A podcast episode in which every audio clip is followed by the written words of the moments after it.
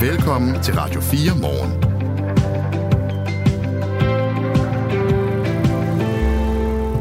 Ja, godmorgen. Uhørlighederne i Israel, og for så vidt også i Gaza, er ved at blive klarlagt i øjeblikket, og de der i forvejen ufattelige tal, de stiger. Vi følger med i udviklingen der, og skal nok fortælle dig, hvis der sker noget nyt. Vi har også en øh, øjenvidnerapport fra Israel omkring kvart i syv. Herhjemme mere fredeligt. Blandt andet falder inflationen og er på det laveste niveau i to og et halvt år. Og samtidig lyder det fra de økonomiske råd, at den danske økonomi har det meget bedre, end vi regnede med. Hvad betyder det? Det finder vi ud af om cirka 3 minutter. Vi skal også ud i børnehaverne, ud i skolerne, fordi det kan være slut med spaghetti bolognese, og så i stedet for, så skal vi til at spise linsedeller, fordi flere partier i Københavns Kommune, de vil fjerne det røde kød. Det er lammekød, det er svinekød, det er oksekød. Det skal altså ud øh, af menuerne i skolerne og daginstitutionerne, men er det nu også en god idé, at øh, børn ikke skal have oksekød til frokosten? Det taler vi med en øh, ernæringsekspert om cirka 20 minutter over 6. Så er der øh, skolereformen. I dag kommer regeringen med sit udspil til, hvordan man kan lave folkeskolen om. Det er det første i 10 år siden, en meget udskældt reform, der stort set er rullet tilbage siden. Øhm, den reform, der kom for 10 år siden, havde så mange børnesygdomme, at øh, ja, den blev taget meget dårligt imod i det faglige miljø. Selvfølgelig lærernes øh, daværende formand, Anders Bondo Christensen, havde den fra første færd. Han hader den stadig, og vi kan kigge nærmere sammen med ham på, hvad der gik galt dengang, hvad man kan lære af det, og hvad der skal være bedre, når Tesfaye han løfter sløret for de nye intentioner her klokken 9 i dag. Ham øh, taler vi med, altså Anders Bondo Christensen, den daværende formand for Danmarks Lærerforening. Klokken, det, det bliver lige efter nyhederne halv syv. Ja, det gør det. Nu er klokken så 7 minutter over 6. I studiet Kasper Harbo og Claus Andersen. Godmorgen. Godmorgen. Du lytter til Radio 4. Dansk økonomi har det bedre end forventet. Det er en statusrapport, der er kommet fra de økonomiske råd. En af nyhederne er, at ja, som det kom frem i går, inflationen den er dalet, så vores penge stadig bliver mindre værd, end de var for et år siden, men ikke ret meget mindre. Øhm, og så er der bruttonationalproduktet, altså hvor meget vores øh, land er i stand til at producere af værdier. Det øh, stiger med 1,7 i, i år. Alt det her er jo selvfølgelig godt for Danmark, men hvad betyder det egentlig for danskerne, de mennesker, der bor i Danmark? Det kan vi passende spørge Ida Marie Mosby om, der er forbrugerøkonom i Nordea. Godmorgen. Godmorgen.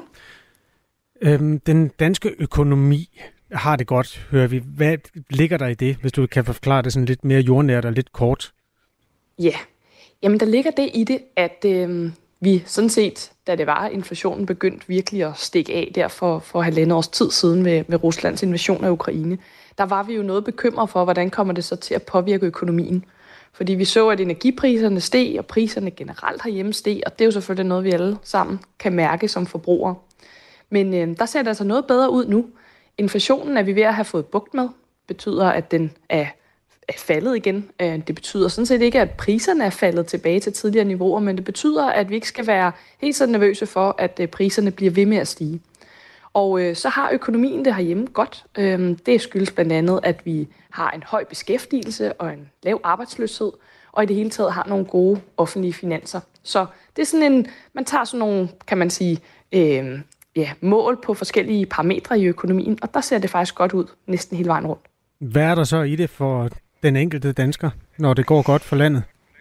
Ja, det der er i det, når det går godt for landet, øh, det er jo selvfølgelig, at øh, vi bliver ved med at kunne, kunne have det øh, velfærdssamfund, som vi har. Så er det jo op til politikerne at vælge, øh, hvad gør de så konkret? Skal de så stramme skatterne? Skal de lette skatterne? Skal de putte nogle flere penge ud i, i velfærdsydelser. Det er sådan set et politisk spørgsmål, men det er i hvert fald et rigtig godt fundament at stå på, at økonomien har det godt. For havde den det ikke så godt, så var der nogle andre ting, man skulle til at gøre, og det er så noget, man vil kunne mærke som forbruger. Det kan for eksempel være, at man vil holde igen, igen med nogle investeringer i øh, vejnettet eller infrastruktur, eller, eller gøre andre ting og sager, som, som gør, at vi øh, forbrugere vil kunne mærke det i sidste ende også på vores egen pengepunkt. Inflationen er dalende, det vil sige, at øh, den købekraft, der er en 100 kroner seddel, den, er, øh, altså den, den aftager ikke så meget, som den gjorde. På et tidspunkt steg varerne jo med 10 procent målt øh, over et år, og nu er vi altså nede på 0,9 i inflation, hvis man sammenligner øh, den her forgangne september med september for et år siden. Og det er jo godt nyt for privatøkonomien. Du har lavet nogle beregninger på, hvordan det i dag er dyrere at være forbruger øh, sammenlignet med før det her inflationsamok, øh, 1. januar 2022. Hvad siger de? Ja, jamen det er nogle beregninger, hvor jeg har kigget på, jamen øh, hvis man nu så fra, ja, da inflationen begyndte at, at stige rigtig meget, og så frem til nu.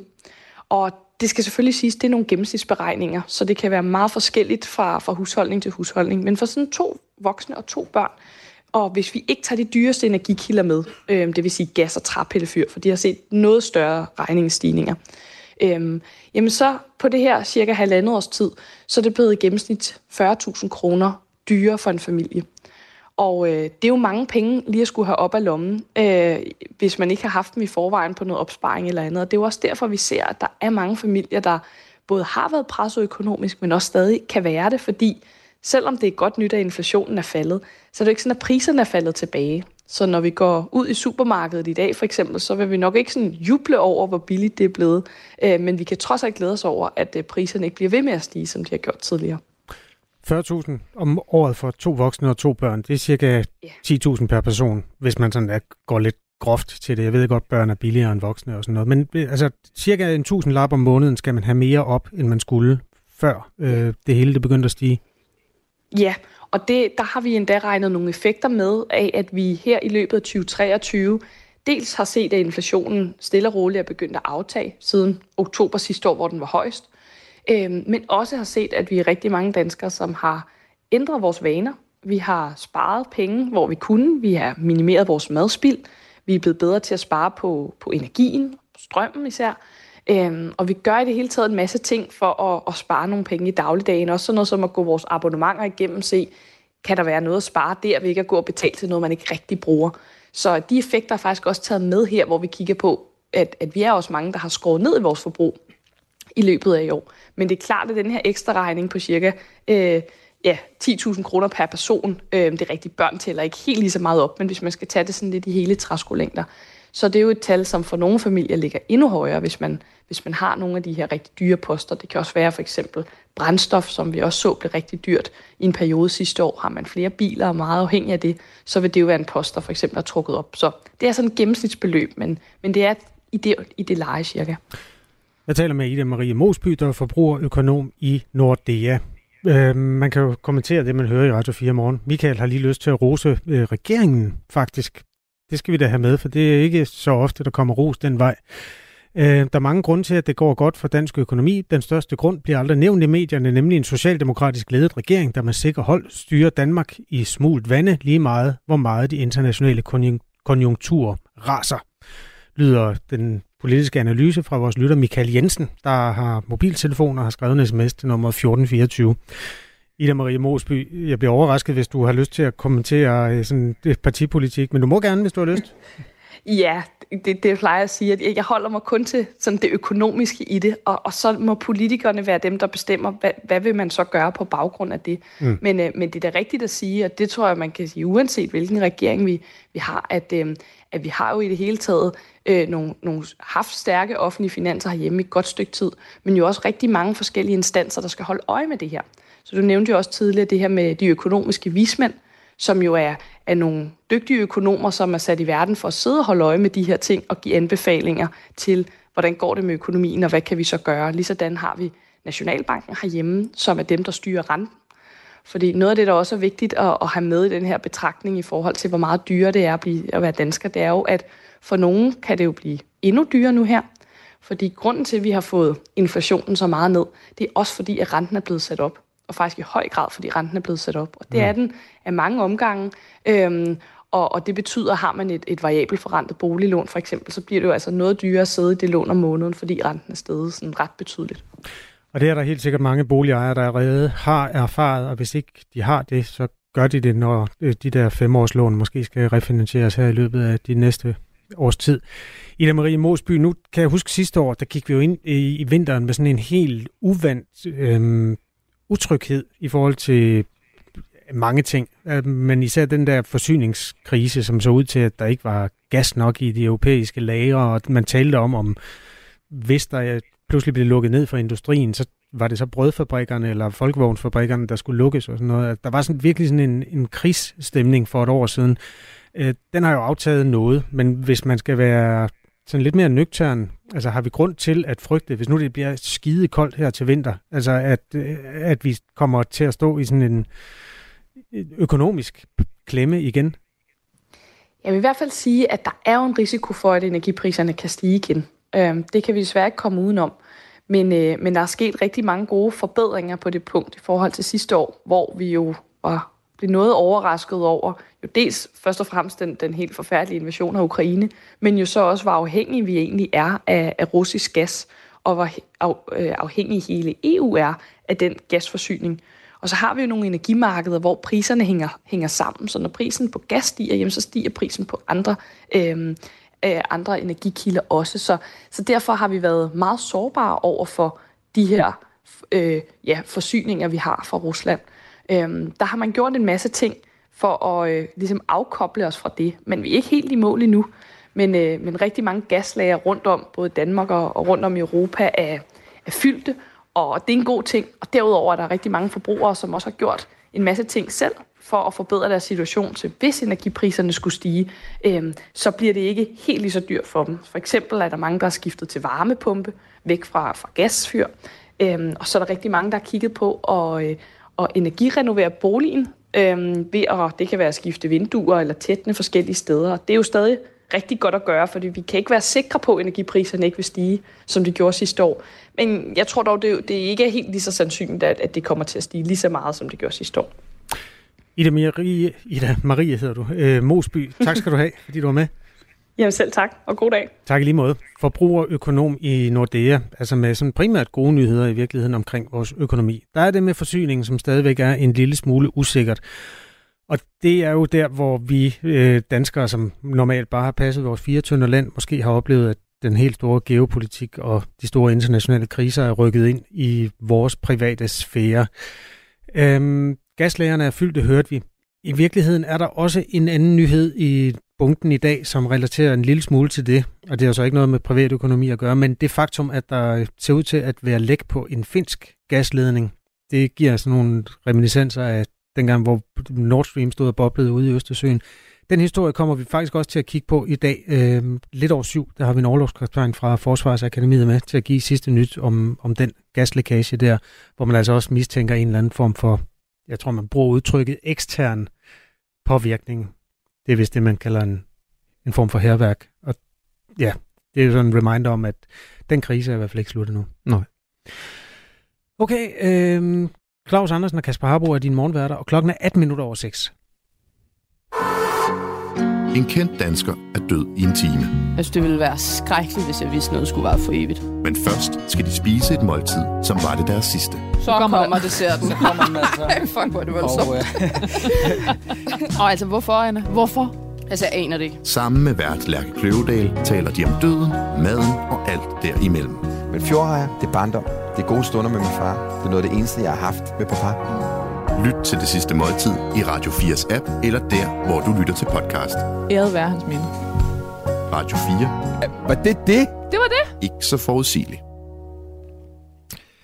Fremover så kan det være slut med at få serveret rødt kød, for eksempel spaghetti bolognese, eller frikadeller til frokosten i skole- og daginstitutionerne. Sådan ser det i hvert fald ud øh, i Københavns Kommune, hvor her mener flere partier, at servering af rødt kød helt bør afskaffes. Argumenterne lyder blandt andet, at øh, man på den måde kan skrue ned for klimaomkostningerne. Martin Kreutzer, du er ernæringsekspert og har skrevet flere bøger om øh, ernæring. Godmorgen. Godmorgen.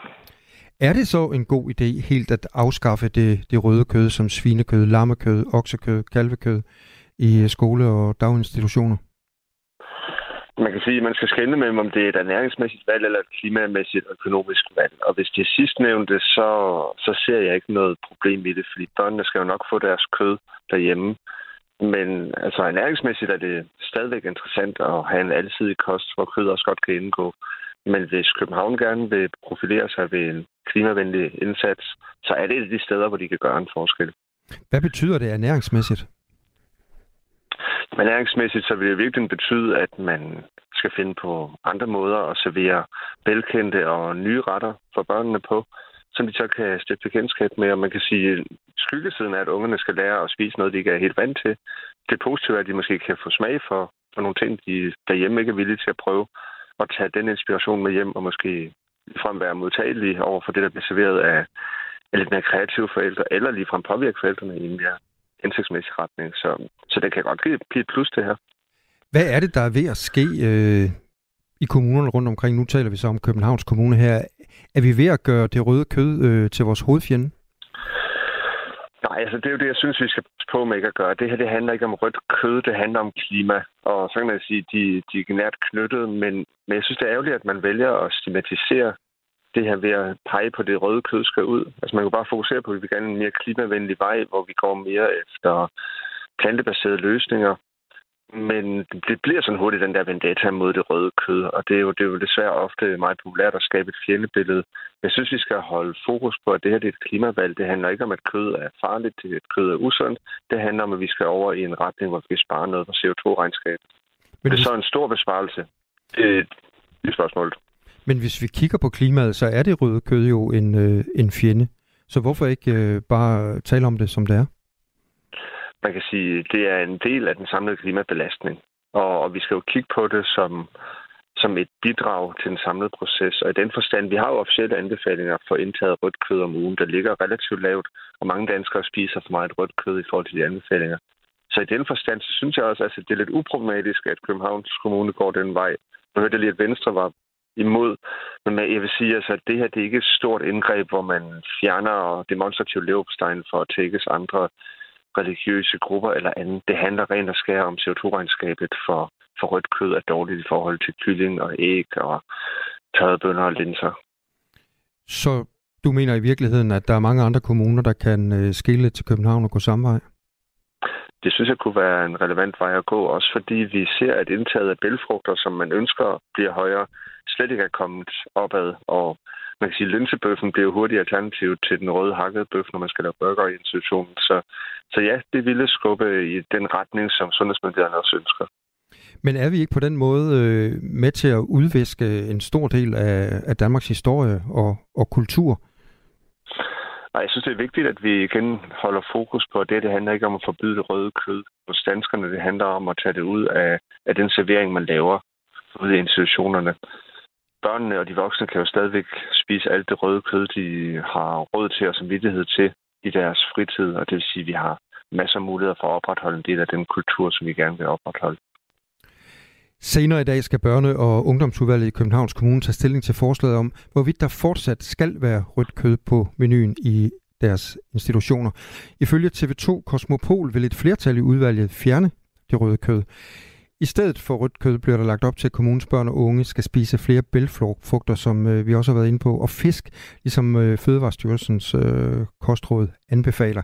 Jeg taler lige nu med øh, Martin Kreutzer, der er ernæringsekspert og forfatter. Martin Kreutzer, hvor meget rødt kød har børn øh, egentlig brug for? Jamen, det er jo altid et godt spørgsmål, jeg har brug for, fordi vi kan altid finde alternativer til enkelte råvarer, hvis vi ikke tåler dem eller ikke vil have dem af forskellige årsager. Men vi har jo en officiel anbefaling, der hedder op imod 350 gram rødt kød om ugen, er ligesom der, vi skal prøve at navigere efter. Så, sådan to-tre hovedmåltider med rødt kød vil være en, en fornuftig mængde i en varieret kost i øvrigt, som hverken kommer til at skyde for højt eller eller bremse folk i at have et, som kan man sige, alsidigt indtag af forskellige råvarer. Fordi man kan sige, at kødets rolle er jo at tilføre os nogle proteiner, der giver noget mæthed og noget muskelbyggesten og noget jern, som bruger til produktion af røde blodlegemer. Så det har jo en funktion. Man kan erstatte det med andre ting, men det har en funktion. Og hvis vi får det to-tre gange om ugen i et hovedmåltid, så har det også en reel plads stadigvæk. Vi taler med Martin Kreutzer, der er ernæringsekspert og forfatter. Der er et par sms'er, der er dumpet ind øhm, her, øhm, Martin. Men inden du får dem, så vil jeg lige være helt sikker på, at vi snakker om det samme. Altså, vi taler om det kød, der er rødt, når det er råt. Ikke sandt? Altså modsat kylling, som er sådan blegrødt. Altså, det, det handler ikke om, om, hvor meget det er gennemstegt. Det er sådan farven, farven på det rå kød.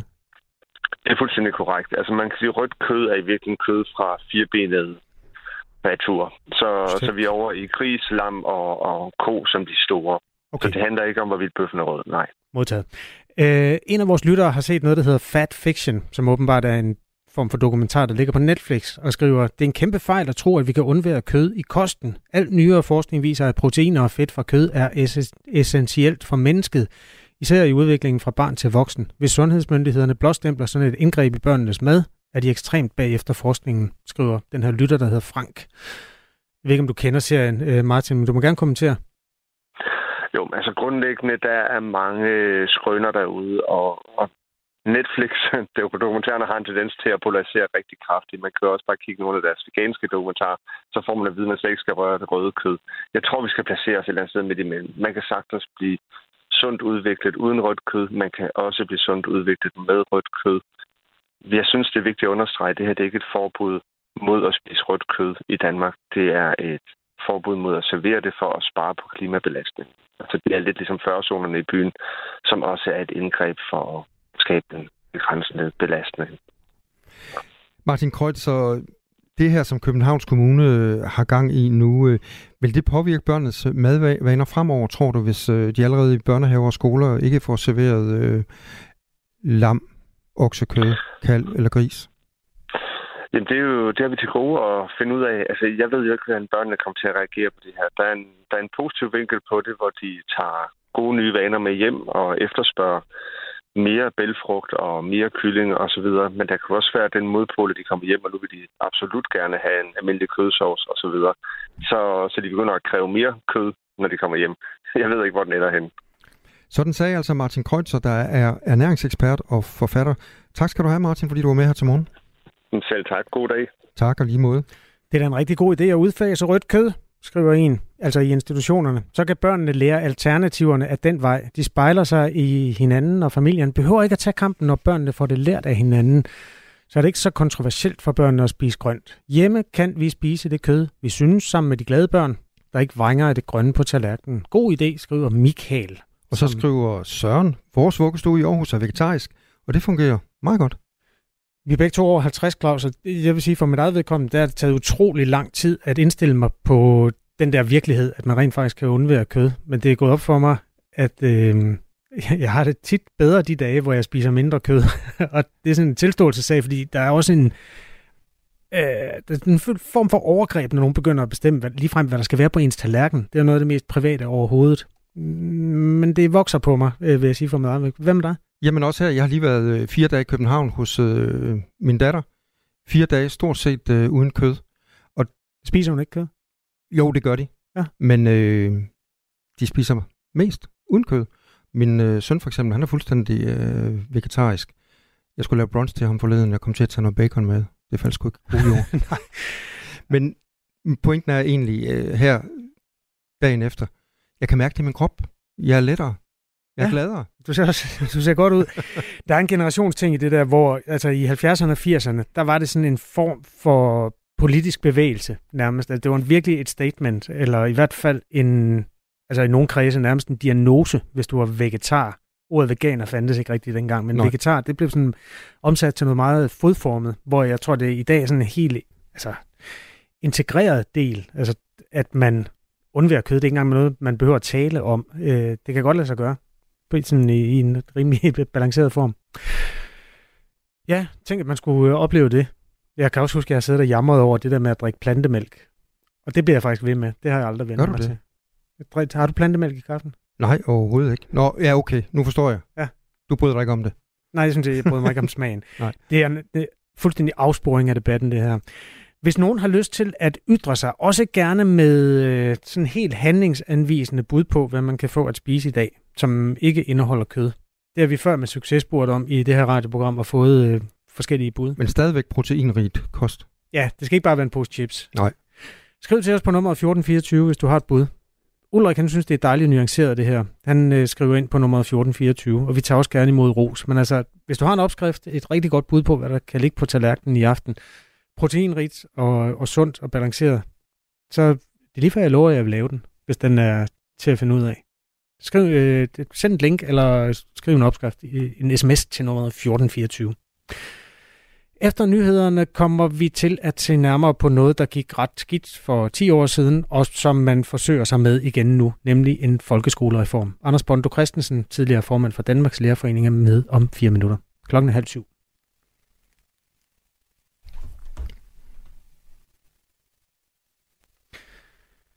Og det er normalt signalet til Henrik Møring om, at øh, han lige kan sætte en jingle på, og så starte en form for... Er du der, Møring? Øh, ja, men jeg tror, I skal øh, tænde for mig jo. Ja. Øh, jeg havde ikke lige Nej, det var en fejl den 40. knap fremme, som jeg, så jeg selv kunne starte nyhederne. Nej, Men, øh, undskyld. skal vi prøve nu? Det skal I ikke undskylde. Skal vi prøve nu? Ja, lad os bare gå. Klokken er stadig halv syv, jo. Yes. Nu er der nyheder på Radio 4. Mere end en kvart million mennesker er flygtet fra deres hjem i Gazastriben som følge af israelske bombardementer efter terrorangrebene fra Hamas i weekenden. Det oplyser OCHA, A, der er FN's agentur for koordinering af humanitær hjælp, skriver AFP. Antallet ventes at stige yderligere, lyder det. Mindst 2.000 er døde i alt efter angrebet, der har medført et markant modsvar fra Israel.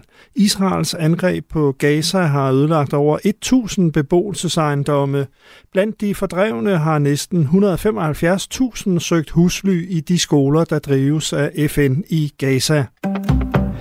Regeringen tilbyder at evakuere danske statsborgere fra Israel og de palæstinensiske områder, det meddeler Udenrigsministeriet. Over 4500 raketter er blevet affyret mod Israel siden lørdag, og mange danskere befinder sig stadig i landet. Der er i øjeblikket registreret omkring 1200 personer på danskerlisten for Israel og 90 for de palæstinensiske områder. Mulighederne for at rejse ud på egen hånd er fortsat til stede, men svinder ind. Udenrigsministeriet arbejder på at organisere særfly, som vil flyve til regionen og samle danskere op. Evakueringen er mod egenbetaling, og det er frivilligt, om man ønsker at tage imod tilbuddet. Israelsk militær besvarer angreb fra Syrien med mortergranater. En række affyringer er blevet sendt afsted fra Syrien mod Israel, og det israelske militær har besvaret angrebet. Det oplyser det israelske militær på det sociale medie X. Skudvekslingen skete ifølge AFP i området omkring Golanhøjderne. Området har været annekteret af Israel siden 1967. Skolebørn i 12-13-årsalderen skal træffe et afgørende valg for deres fremtid. Regeringen foreslår, at skolebørn fremover skal kunne vælge at komme i såkaldt juniormesterlærer i hele eller dele af 8. og 9. klasse, skriver Jyllandsposten. Det betyder, at valget kan træffes fra slutningen af 7. klasse. Dagmar Eben Østergaard fortæller. Modellen kaldes 3 plus 2-ordningen, fordi eleverne, der vælger det, så vil være tre dage om ugen i skolen og to dage i en virksomhed eller på en erhvervsskole. Men med valget af juniormesterlærer følger også et fravalg. Med kun tre dage om ugen på skolebænken vil man nemlig ikke kunne følge en normal folkeskoleundervisning. Dermed vil man heller ikke efterfølgende kunne komme på en gymnasial uddannelse. Det fortæller undervisningsminister Mathias Tesfaye til Jyllandsposten og løfter dermed sløret en smule mere for det skoleudspil, som regeringen vil præsentere i dag. Elever på juniormesterlærerordningen vil dermed skulle op til en ny reduceret afgangsprøve i folkeskolen, som vil give adgang til erhvervsuddannelser, men ikke gymnasiale uddannelser, forklarer Mathias Tesfaye. Regeringen forventer, at omkring 5.000 elever om året vil vælge juniormesterlærer. Det første fly med amerikansk ammunition er landet i Israel, der oplyser det israelske militær ifølge Reuters. Tidligere i går sagde den amerikanske præsident Joe Biden, at USA vil sende yderligere militær assistance til Israel. Det skal sikre, at landet kan opretholde sit luftforsvar, lød det. Overskyet med en smule regn, 13-18 grader og jævn til hård vind omkring vest. Det her er Radio 4 morgen. Husk, at du kan sende os en sms på 1424. Jeg tror, der kunne ske en vending til det grønne, hvis tv lavede tilbagevendende programmer med almindelige, ikke hypede menneskers bud på grønne retter. Som ikke bare er træls råkost, som mange identificerer grøn mad med. Et fedt køkken i grøn retning med bemærkelsesværdigt lækre retter. Vi skal bare se, at det er nemt og ikke så farligt med alt det grønne kaninføde. Skriv Mik i en sms til øh, nummer 1424. Altså en nuancering af den debat, der hersker, fordi Københavns Kommune vil afskaffe alt det firebenede kød, som... Ja. Det er noget, der sætter gang i sms'en. Ja. Det er de godt lide. debatterer derude. Du kan bare skrive til os på nummer 1424. Jesper han skriver, at han skal have cheeseburger i dag. Mm. Til det er der kun at sige. Fedt. Det kan man også få øh, med plantebaseret. Det er faktisk burger. rigtigt. Ja, Jeg har hørt øh, Burger Kings omtalt rosende af præcis. ikke kødspisende venner. Alright, den kan få lov at stå billedligt talt og boble som den der fonggryde over hjørnet af komfuret. Hvis du har lyst til at komme med indspark enten til det helt aktuelle, at en kommune afskaffer det røde kød, eller bare et indspark til, hvad der kan stå på middagsbordet i aften, så må du meget gerne skrive til os på nummer 1424. Så skal vi til noget øh, helt andet og ganske mere alvorligt. Lad os sige, det skal vi om en halv time. Øhm, det handler om øh, konflikten mellem Israel og øh, Hamas. Det er fire dage siden, den her konflikt, som også har ført til, til massedrab mod øh, israelere. Vi øh, taler med journalist Jotam Confino hedder han. Han er bosat i Tel Aviv, og han dækker landet for en hel række danske og internationale medier. Vi får øh, en øjenvidende beretning og sidste nyt omkring øh, den her forfærdelige konflikt, der stadigvæk øh, er i fuld gang i Israel. Ja, en løjtnant fra det israelske forsvarsministerium har her til morgen været ude med en daglig update på Twitter med nogle helt gruopvækkende tal fra, øhm, ja, fra det her angreb, hvor man jo... Altså, det er slut, betoner han, men dødstallet bliver ved med at blive opjusteret, fordi man finder nogle af de mennesker, der er blevet slået ihjel på forskellige måder af de Hamas-krigere, der øh, krydsede grænsen i weekenden. Og seneste dødstal fra Israel er nu 1200 mennesker. Den langt største del af dem er civile mennesker, enten i kibbutz eller den meget omtalte festival, eller i nogle af de landsbyer, som Hamas har infiltreret. Vi får altså en update på den situation om cirka 10 minutter her i Radio 4 morgen. Som er befolket af Claus Andersen og Kasper Harbo. Godmorgen. Godmorgen. Det her er Radio 4 morgen. For 10 år siden kom der en skole, folkeskolereform, der ikke vandt mange hjerter, og den er også blevet rullet, frem, øh, undskyld, rullet tilbage på rigtig mange områder. Og i dag kommer der en ny. Øh, børne- og undervisningsminister Mathias Tesfaye præsenterer simpelthen den her øh, reform øh, klokken 9, og derfor kan vi godt lige mellemlande på den øh, reform, som ramte skoleområdet for 10 år siden, dengang Anders Bondo Christensen var formand for Danmarks Lærerforening. Godmorgen. Godmorgen.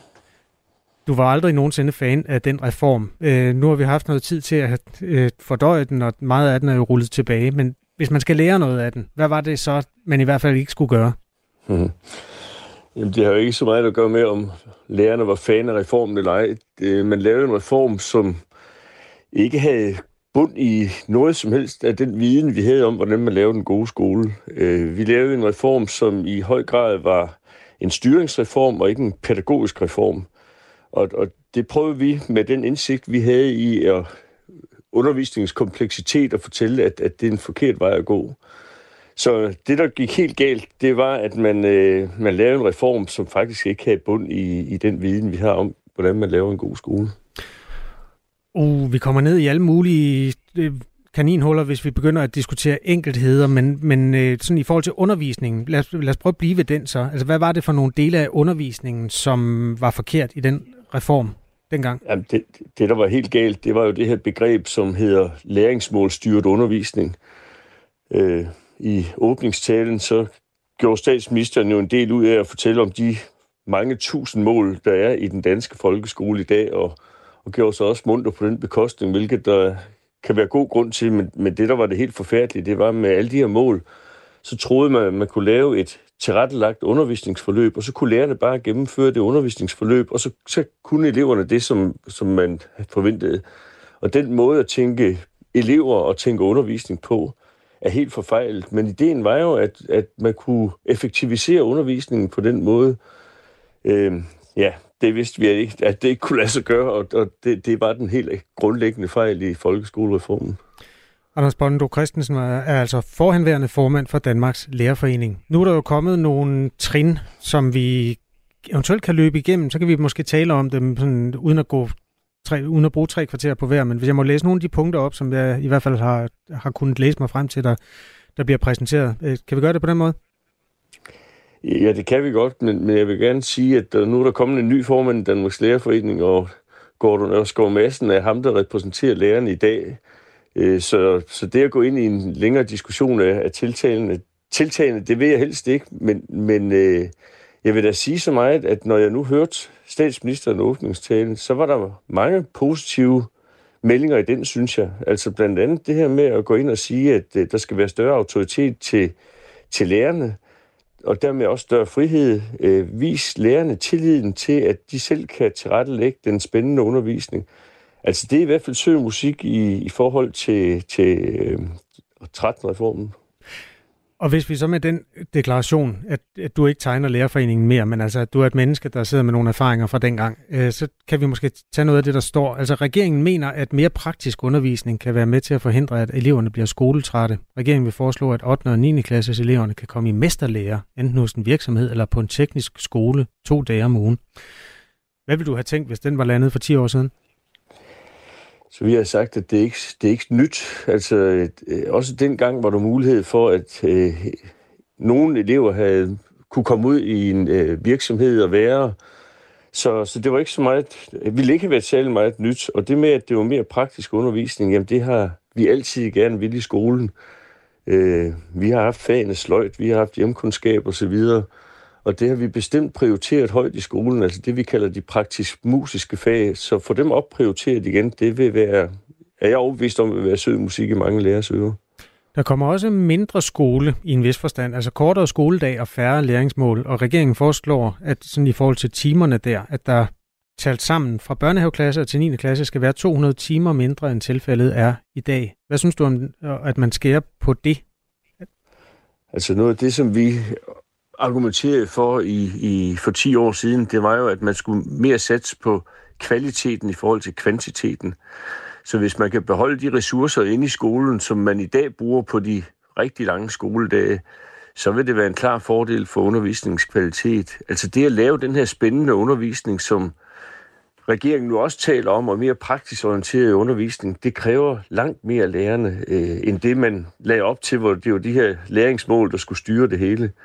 Så hvis man kan give lærerne muligheder for at gennemføre en mere kvalificeret undervisning, og det betyder blandt andet, at man skal have mere tid til at forberede sin undervisning, så er det en rigtig god investering at veksle kvantitet til kvalitet. Øhm, set fra din stol, hvor mange lektioner kan en lærer øhm, holde til, eller gennemføre ja. med, med sådan forsvarligt i jeres optik, eller i din optik øh, om ugen? Hvor meget, hvad vil være det rigtige tal der? Ja, det øh, kan man jo diskutere, men, men et øh, lektionstal på omkring 23 vil jeg sige, at det er, det er et passende tal, fordi det Hvor mange kræver har de meget... Nu? Og, hallo? Ja, hallo. Øh, hvor mange har de nu i alt? Jamen, det er meget forskelligt. Altså, en del af, af reformen i 2013, det var jo, at lærerne skulle undervise meget mere, og det var derfor, man lavede de her læringsmål, så man bare kunne gennemføre en præfabrikeret undervisning. Så der er lærere, der kom helt op på 30 undervisningslektioner. Det er heldigvis faldet øh, mange steder, så, men man kan sagtens have en lærer, der både har 27 og 28 øh, lektioner. Og der skal vi betydeligt ned. Altså 23, synes jeg, vil være et, et passende tal at have som udgangspunkt. Øhm, regeringen vil sætte en stopper for udviklingen af antallet af elever, der går i specialklasser og på specialskoler, da de er rekordhøje. Det er noget af det, der også er sluppet ud. Øhm, jeg er lidt svært ved at, at helt forstå, hvad det er, der ligger i det. Vil du hjælpe os med det? ja, det har nøjagtigt den samme overvejelse, som du har. Øh, det er jo meget godt, at man har den erklærede målsætning, men, men hvad er det, der skal til for det? Altså, der tror jeg blandt andet det, at lærerne har bedre tid til den enkelte elev, at der er færre elever i klassen. Det er nogle af de elementer, man skal bruge. Så har vi et begreb, der hedder co-teaching. Det betyder, at der er en lærer med specialpædagogisk øh, kompetence, som går ind og kan støtte op om en del af undervisningen i klassen. Hvis man er parat til at, at lancere sådan nogle ting, så tror jeg også på, at det er en god idé, at man får, får færre elever i specialklassen, men det kræver jo, at man støtter op omkring lærernes muligheder for at, at gennemføre den gode undervisning. For ellers så får vi bare inklusionsloven om igen, hvor, hvor det var et måltal, der styrede, hvor mange der måtte gå i specialskolerne. Vi taler med Anders Bondo Christensen, der var formand for Danmarks Lærerforening for 10 år siden, da den seneste folkeskolereform landede, og nu kommer der altså en ny klokken 9. Folk skriver til os. Det gør de på 1424, og øh, Bondo, der er kommet et spørgsmål direkte til dig fra, fra Kenneth. Øh, det går måske lidt udenom det, vi taler om, men du får det alligevel. Kenneth, han øh, skriver, kan I spørge Bondo, om vi har lærer med kompetencer til at lave praktisk undervisning? Det er næsten umuligt at finde lærer til håndværk og design. Kan du svare på det, Anders Bondo? Ja, det tror jeg godt, jeg kan svare på. Altså, man indførte et fag på et tidspunkt, uden at der var uddannet nogen lærer til det. Altså, vi før havde vi jo, som jeg sagde, øh, det vi kaldte øh, håndarbejder, og vi havde sløjt i skolen. Og det var der uddannede lærer til, og pludselig indfører man et nyt, lag, et nyt fag, uden at der var nogen lærer, der var øh, undervist til at kunne gennemføre det. Og, og det var klart et kæmpe stort problem, og derfor skal man da også sørge for, at læreruddannelsen følger med den lovgivning, der er. Og i virkeligheden så burde man jo sikre, at læreruddannelsen kom forud for ændringerne i folkeskolen. Øh, det kommer næppe til at ske, men, men det er klart, at vi har haft et kæmpestort problem i forhold til faget til håndarbejde, eller hvor til, til designfaget, som øh, mm. blev indført. Det hed håndarbejde engang. Det har du ret i, Hans Bondo. ja. øhm, Daniel i Holte, han skriver, at vi skal stille nogle kritiske spørgsmål til de der 200 timer over 10 år, som regeringen foreslår at fjerne. Altså at man skærer ned på undervisningstiden, men hvis man dividerer de der 200 timer, så er det i snit 30 minutter om ugen, og ikke i nærheden af det, der kom til i 13, og det ændrer intet for de udkøbte børn, lyder synspunktet fra Daniel i Holte. Jeg ved ikke, om du øh, har en kommentar til Anders Bondo Christensen. Altså, så, så vidt jeg har forstået, så vil der stadigvæk være mulighed for, at man veksler yderligere undervisningstid om til det, vi kalder to-lærerordninger. Altså, at der er to lærere, der kan være to lærere i klasselokalet. Så derfor tror jeg stadigvæk, at der vil være en mulighed for, at man reducerer dagen yderligere. For jeg er helt enig i, at den meget, meget lange skoledag, som øh, blev gennemført i, i sidste reform, at der skal man rulle nogle timer tilbage. Tak fordi du vil være med til at kommentere på udsigterne til den reform, der lander klokken 9. Anders Bondo Christensen. Ja, selv tak. Foranværende formand i Danmarks Lærerforening.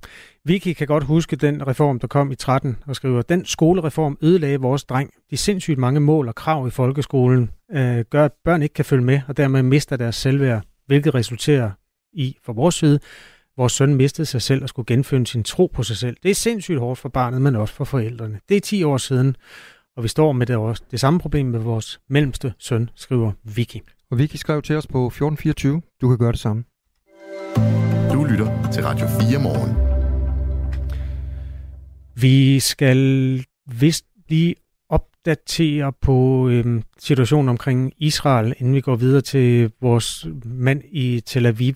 Sagen er den, at en repræsentant for det israelske militær gik på Twitter med en update her kl. 4 dansk tid, og fortalte, øh, at de nyheder, som i forvejen var dårlige, sådan set er ja, endnu værre.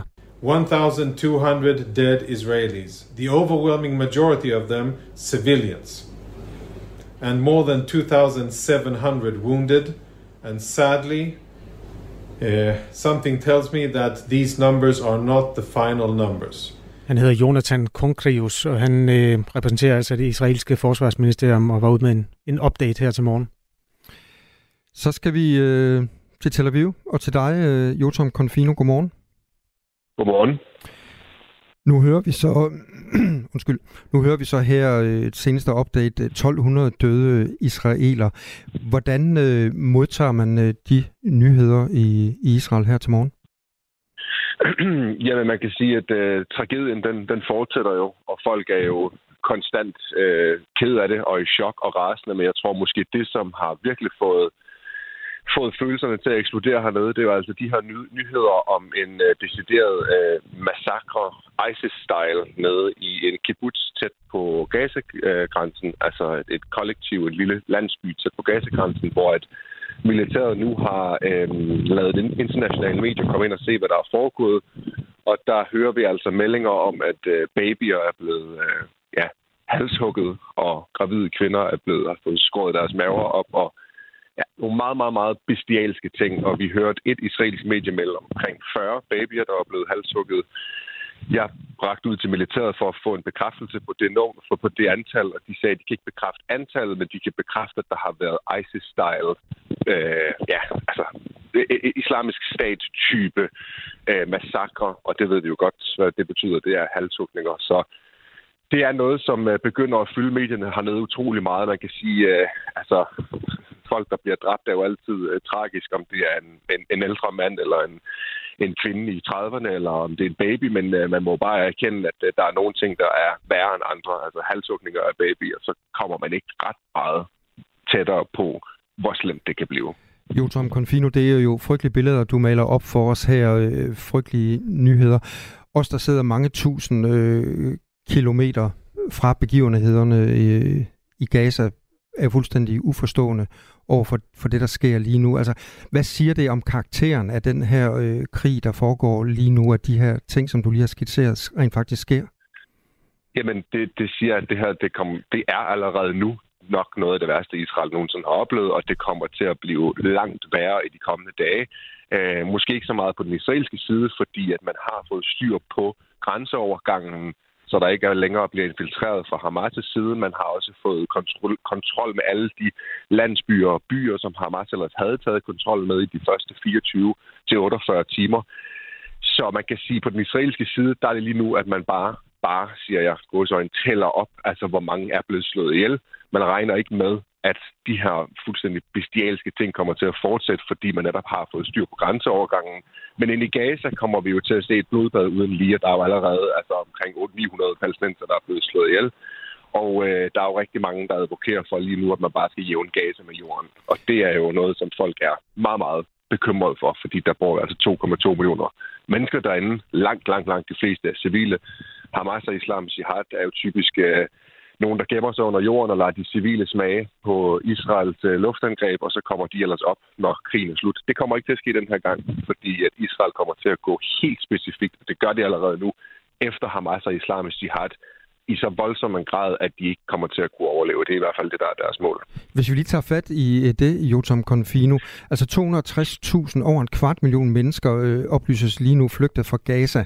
Øh, Gaza, som øh, er et område på størrelse med Langeland, sådan i rundetal.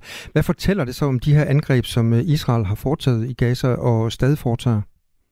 Jamen, vi kan jo, det, jeg tror, den letteste måde at sige det på, det er at, at bare referere, hvad forsvarsministeren har sagt de sidste 24 timer. Der er lukket for vand, der er lukket for elektricitet, der er lukket for mad, som kommer ind til Gaza. Det er det første, det vil sige en total blokade af Gaza. For det andet har han sagt, der er ikke længere nogen restriktioner. Det, er meget, det, det kan lyde sådan lidt ja, fagsprogsagtigt, men det er virkelig en, en, en meget, meget hård udmelding. Hvis ikke der er nogen restriktioner for det israelske militær, så kan de decideret gøre, hvad de vil som i, de kan bombe lige hvor de vil. Hvis de mener, der er Hamas-folk, så er det sådan set fuldstændig ligegyldigt, hvor mange civile der er i området. Det er en katastrofe, og det er en katastrofe, at Ægypten samtidig ikke vil åbne for grænseovergangen og lade palæstinenser komme ind til Sinai-ørkenen, hvor de kan være i sikkerhed. Det er klart, to millioner mennesker, det kan man ikke bare få, få fra Gaza ind i Sinai-ørkenen på et par timer, og det er heller ikke noget, som Ægypten som sådan bør have ansvaret for så mange mennesker, men man bliver nødt til at gøre et eller andet, fordi at, som sagt, det bliver et blodbad uden lige. De billeder, vi ser fra Gaza derinde, er fuldstændig sindssyge. Altså, det ligner, det ligner Syrien i virkeligheden efter, efter borgerkrigen. Hjælp os lige med en forståelse af det, øh, som Confino. Hvorfor er det, at Ægypten ikke øh, vil åbne grænserne og, og hjælpe til? Jamen for det første så er Ægypten jo bange for, at der vil være Hamas-folk ind imellem, som øh, kommer ind over grænseovergang i de her vanvittigt store øh, altså antal af folk. Hvis man skal tjekke hver eneste person, der kommer ind, og deres dokumentationer, øh, og, og hvem de egentlig er, så kommer det til at tage utrolig lang tid at tjekke 2,2 millioner mennesker. Det vil sige, at man bliver nødt til at gøre det i en mere, på en mere hurtig måde, og der er det lige præcis der, for eksempel Hamas og Islamisk Jihad, de kan simpelthen altså gemme sig i, i, i, i mængden. De render jo ikke rundt i uniform. Altså, de kan jo gå rundt i civilt tøj. Så på den måde, så har øh, Ægypten ingen interesse i at lige pludselig have Hamas og islamisk jihad rendende i Sinai-ørkenen og skal til, at så er det lige pludselig deres ansvar at have ja, og skulle, skulle håndtere dem. Så, øh, men der bliver lagt pres på Ægypten, og der bliver lagt pres på, øh, på Hamas selvfølgelig i form af Katar, som er deres meget, meget tætte allierede. Så omverdenen lægger meget pres på Katar nu og siger, for at få dem til at lægge pres på Hamas det lyder kompliceret, men det er jo sådan, det foregår, når man skal, skal løse Gaza-kriser øh, og Gaza-krige. Øh, Vi taler med Jotam Konfino, der bor i Tel Aviv i Israel og er journalist, og altså dækker de her seneste udviklinger i krigen, tror jeg roligt, vi kan kalde den, mellem øh, den muslimske modstandsbevægelse, Hamas, og øh, den israelske her. Hamas er jo en lidt broget størrelse, fordi det, det har været en politisk organisation, også en, i virkeligheden humanitær organisation, men det er jo helt tydeligt, at det her det er en, en, øh, en form for borgerkris her, som er på spil lige nu. Og du nævner flere gange islamisk jihad og, og islamisk stat. Altså, det, der kunne være interessant at få dit bud på, det er, hvad er det for en udvikling, der er sket med Hamas der, og hvor meget islamisk stat, øh, og hvornår den er kommet ind i det? Ja, man kan sige, altså grunden til, at man sammenligner med islamisk stat, det er jo fordi, det er blevet fuldstændig tydeligt, hvis for dem, der var i tvivl om det, at Hamas er fuldstændig kolde, når det kommer til civile liv. De er meget, meget bestialske. Altså i starten af nullerne, der sprang de uh, selvmordsbomber i luften inde på caféer, hvor at børn og, og kvinder blev slået ihjel. Noget eller det, vi har set islamisk stat gøre. Det er mange år siden, så folk har lidt glemt, hvad det er for en karakter Hamas egentlig er. Men givet chancen, givet at de får lov til at at gå amok, jamen så gør de det, og de gør det på en endnu værre måde, end vi havde regnet med. Vi havde ikke regnet med, at de ville gå ind og halshugge babyer. Det, det tror jeg alligevel ikke folk trods alt havde regnet med at der vil være en lille smule humanitet, altså, ja, humanitet tilbage i dem. Så det er jo, altså lige nu hele verden får i øjnene op for, at det her det er jo en terrororganisation, som har et islamistisk formål, altså et kalifat selvfølgelig. De vil gerne have, at sharia-lov skal diktere, og de vil jo samtidig gerne have Israel fjernet fra verdenskortet. Og islamisk jihad er jo, er jo stort set det samme. Altså det er bare en mindre gruppe. Så for øjne, altså, ja, verden får i øjnene op for, at det her er ikke en, en politisk bevægelse, det er en, det er en terrororganisation, som som sagt, hvis de får muligheden for det, jamen så vil de slagte så mange civile som muligt på de mest ydmygende måder. Vi hører også om voldtægter øh, begået af Hamas-folk mod israelske kvinder. Og de gisler, der er taget derinde lige nu, frygter man jo bliver, bliver massevoldtaget simpelthen. Det er der ikke nogen... Vi har ikke fået bekræftelse på det, men efter vi har set det, der er sket i den her massakre, så er øh, der ikke nogen, der regner med, at Hamas kommer til at behandle de her gisler på en anstændig måde. Men Jord, Jotam øh, Confino, kan vi være sikre på, at øh, israelerne ikke følger trop øh, og gør det samme over for øh, palæstinenserne? Du sagde før, at øh, Israel nu, at vi kan forvente at se, at de går ind med alt, hvad de overhovedet har, og de, og, og, og de slår hårdt. Altså, man kan sige, at Israel vil jo aldrig nogensinde sende soldater ind og instruere dem om at tage en kniv i hånden og skære øh, halsen over på palæstinensiske babyer. Det kan jeg godt, det kan jeg godt uden at lyde for makaber, læg, uden at lyde for makaber, lægge hovedet på blokken og sige, det er ikke sket, det er ikke sket før. Altså, israelske soldater er ikke uh, jihadister, som uh, er ude på at, at lemlæste uh, palæstinensiske børn. Dermed ikke sagt, at børn ikke bliver slået ihjel. De bliver slået ihjel på en anden måde, og det gør de jo i de her luftangreb. Men Israel siger jo, prøv at høre her, vi kan ikke undgå at ramme civile, når Hamas de gemmer sig i, i moskéer, de gemmer sig på hospitaler. Hvis vi skal ramme Hamas, så bliver vi nødt til at ramme dem der, hvor de er. Og det vil betyde, at der vil blive slået civile ihjel, og det vil også betyde, at der vil blive slået børn ihjel. Men, men formålet, man skal huske, formålet er ikke at gå ind og slagte børn. Forskellen på Hamas og islamisk, og, undskyld, på, på Hamas og Israel lige nu, det er, at Israel, hvis de kunne, så ville de gerne bede 2,2 millioner civile om at gå ind i Sinai, og så lade islamisk jihad og Hamas være, og så vil de jævne det med jorden. Altså der vil de ikke have nogen skrubler overhovedet. Hvor at hvis det stod til Hamas, jamen, så ville de jo tage øh, 10 millioner israeler og slagte alle sammen. Ikke militæret, men alle lige fra babyer til øh, de helt øh, ældre mennesker, som sidder i kørestol. Så man kan sige, der er en stor forskel på, hvad det er formålet er, hvad det er for en måde, man opererer på. Øh, men det betyder jo ikke, at igen, at dødstallet bliver mindre inde på Gaza-side. Det kommer til at blive rigtig højt, netop fordi det er at forklare, at der bor så mange mennesker derinde. Og så får vi lige at vide, at øh, eller lytterne skriver til os, at vi lige skal slå fast, at Hamas jo rent faktisk er en øh, terrororganisation. Og det, det er, er vist blevet sagt rimelig klart fra Jotum Konfino. Det er ikke mange, der kan være i tvivl om. Nej. Nej.